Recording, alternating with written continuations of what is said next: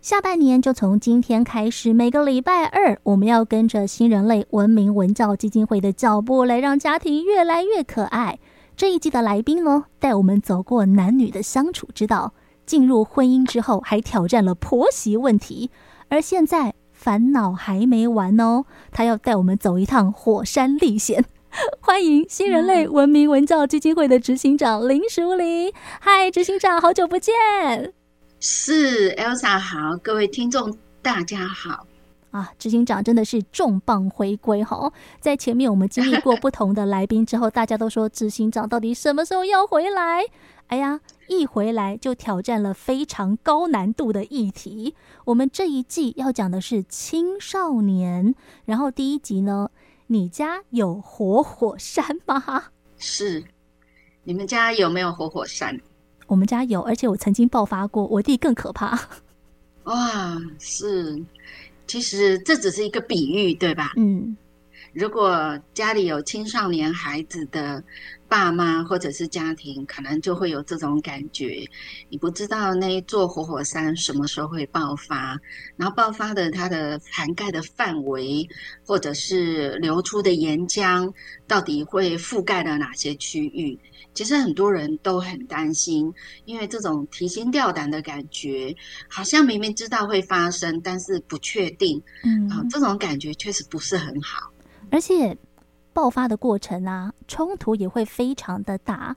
家庭的组成本来就是不同的人，大家相聚在一起，然后对于小朋友在经历青春期，爸妈会特别的觉得被背叛，可能是因为。哎，你是我一路养大教大的，小时候明明就不是这个样子，为什么我一路带大的孩子到了青春期会突然这样？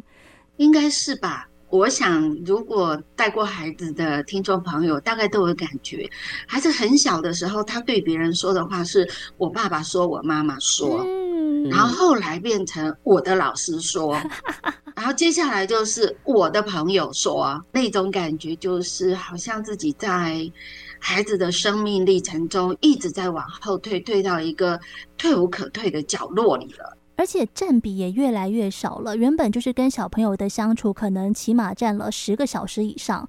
然后从他开始念书之后，他有老师啦，有同学啦，有朋友等等。好像虽然还是会回到家里，就是吃饭啦、睡觉啦，跟家人相处。可是家人的重量跟占比变得比较少。然后突然某一天，你就发现，哎，我再也抓不住他了。是啊，这种感觉可能会让很多的爸妈会觉得有一点点高兴，一点骄傲，因为我的孩子长大了。嗯。但是同时也会有比较多的失落的感觉，甚至会有一点点焦虑，因为开始发现孩子无法掌握。对，然后就会发现我的孩子从什么时候开始变成了一个我完全不认识的人，所以。执行长，如果就是真的，呃，比方说我们的听众朋友家里的确有小孩，就正经历青少年这个问题这个阶段啦，我们如果要提前打预防针，是不是现在已经来不及了？我们现在只能想办法让他不要爆发吗？嗯、呃，我会觉得任何时候都是来得及的，哦，只是我们可以做的是什么？比如说，我们家现在已经有一个十六岁或者十七岁的青少年，那我们可以做的就是怎么样调整自己的心态，跟他好好相处。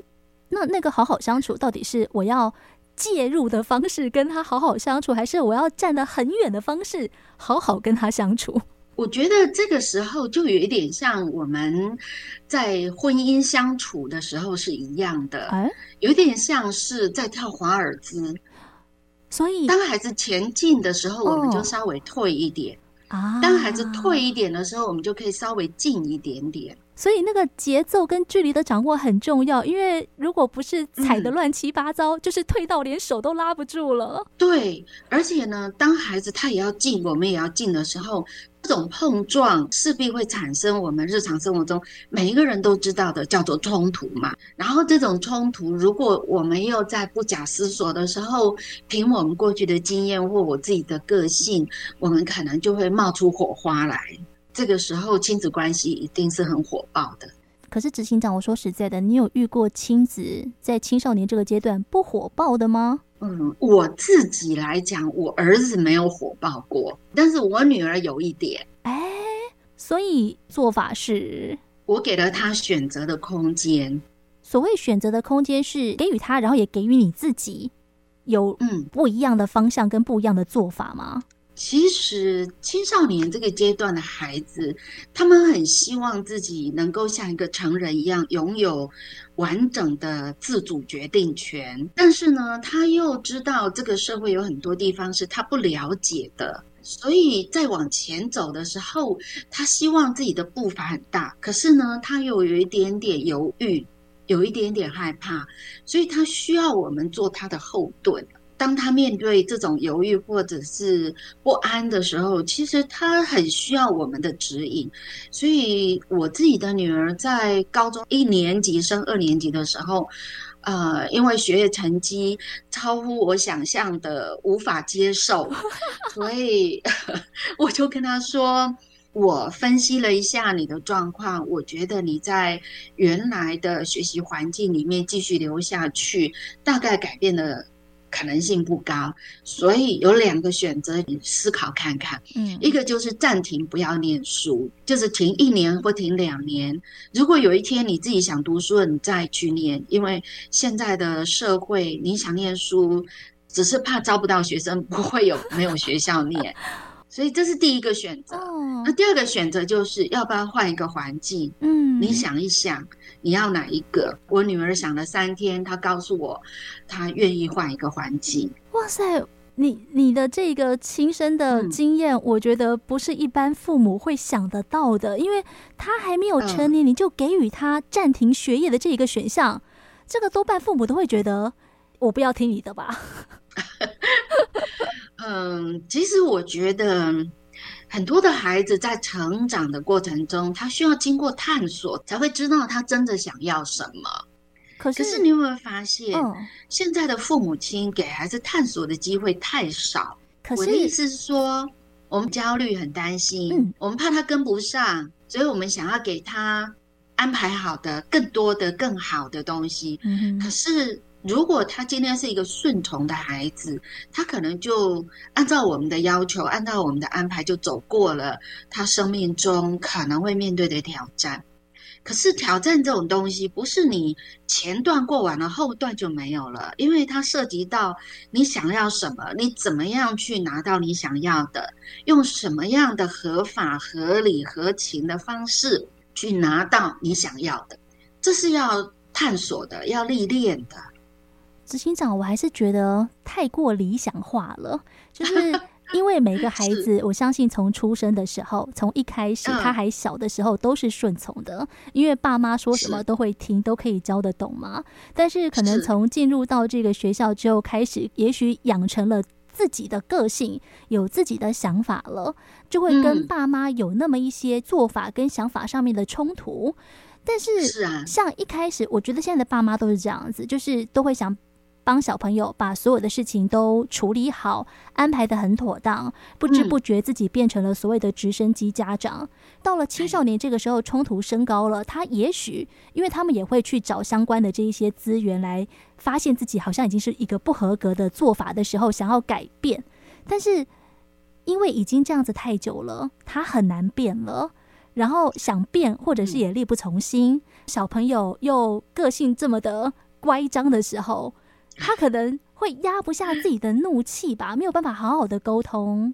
是，可是我觉得在这里面呢，嗯、我刚刚说的举的这个例子，它并不是一个理想，它就是一个实践的。但是要能够做到，里面有一个很重要的概念，就是你必须要知道，嗯、任何一个时期的改变，它都有机会让你的未来不一样。所以，先不要害怕改变。哦，啊，不管你们的亲子关系目前是什么状态，哦，先不要害怕改变。那第二个，改变的时候不是你单方面的改变，也要让孩子知道你想要改变，你想要改变的原因在哪里，你看到了些什么，你希望能够调整，那也希望他能够跟你一起调整。嗯嗯嗯，我觉得这是一个呃，父母在改变的一个很好的一个方向。也是让孩子慢慢知道，说父母有心做他的支柱，做他的靠山，但是不会去掌控他。哇，那如果今天你遇到了一个个案，嗯、他就是亲子状况已经非常的糟糕了，嗯、也许爸妈现在有心想要改变，但是小朋友是不愿意跟他沟通的。那在这种就是已经降到冰点的状况之下，爸妈要怎么样踏出第一步，让小朋友知道我愿意改变，而不是我只是随便说说。然后爸妈又要怎么样知道这个已经降到冰点的小孩，他有接收到我想要改变的讯息？嗯，我想。绝大部分的爸妈都不是像我一样学教育学咨商，对啊，对吧？嗯，所以他们没有办法自己做到。但是呢，告诉各位听众朋友的就是，台湾地区我们有每一个县市都有家庭教育中心，他们都可以透过这个咨询专线协助你先做初步的心理上的准备，甚至可以教你方法。嗯，如果呢你有需要，可以带着孩子，邀请孩子或其他的家人一起去。找更专业的人，透过第三方的中介，可以帮助你们把这个沟通做得更好一点点。那彼此在面对这个问题的时候，也来学习，怎么样在没有专业的人员介入的情况之下，以后我们自己也可以沟通。哇哦，好，所以其实一直都有这样的资源在，只是大家好像在教育或者在亲子关系这一块。跟婚姻一样，就是很难会想到让别人来帮忙介入。其实这是一个很好资源啊！嗯，我常说，只要有缴税的人，你就应该要去利用。对，不应该放掉这样子一个很好的资源，这样的管道。那是呃，执行长，因为我们刚刚讲到的都是可能已经是青少年阶段，冲突已经存在，甚至是已经白热化非常严重了。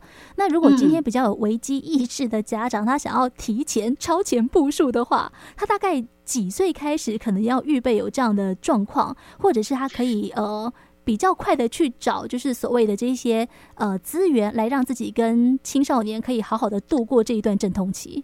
我先说一下哈，各位仔细回忆一下哦。其实孩子呢，什么时候开始不跟爸妈说自己心里话？是孩子在中年级开始。所以你的孩子开始上小学，你要一直维持跟他每天至少聊二十分钟的天的这样的习惯。尤其到中年级以后，高年级不管聊什么都好，上下学的时候接送他的时候，假日一起。做家事的时候，任何时候养成跟孩子轻松聊天的习惯，让孩子知道说爸妈对他有兴趣，想要跟他站在一起，这是一个好习惯。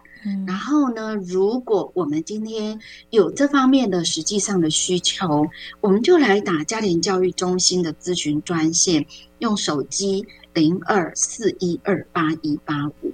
嗯，好，所以。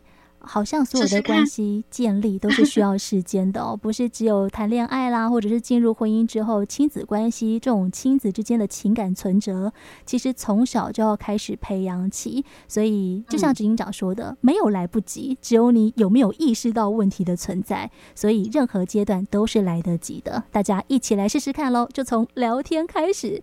今天谢谢淑铃执行长，谢谢。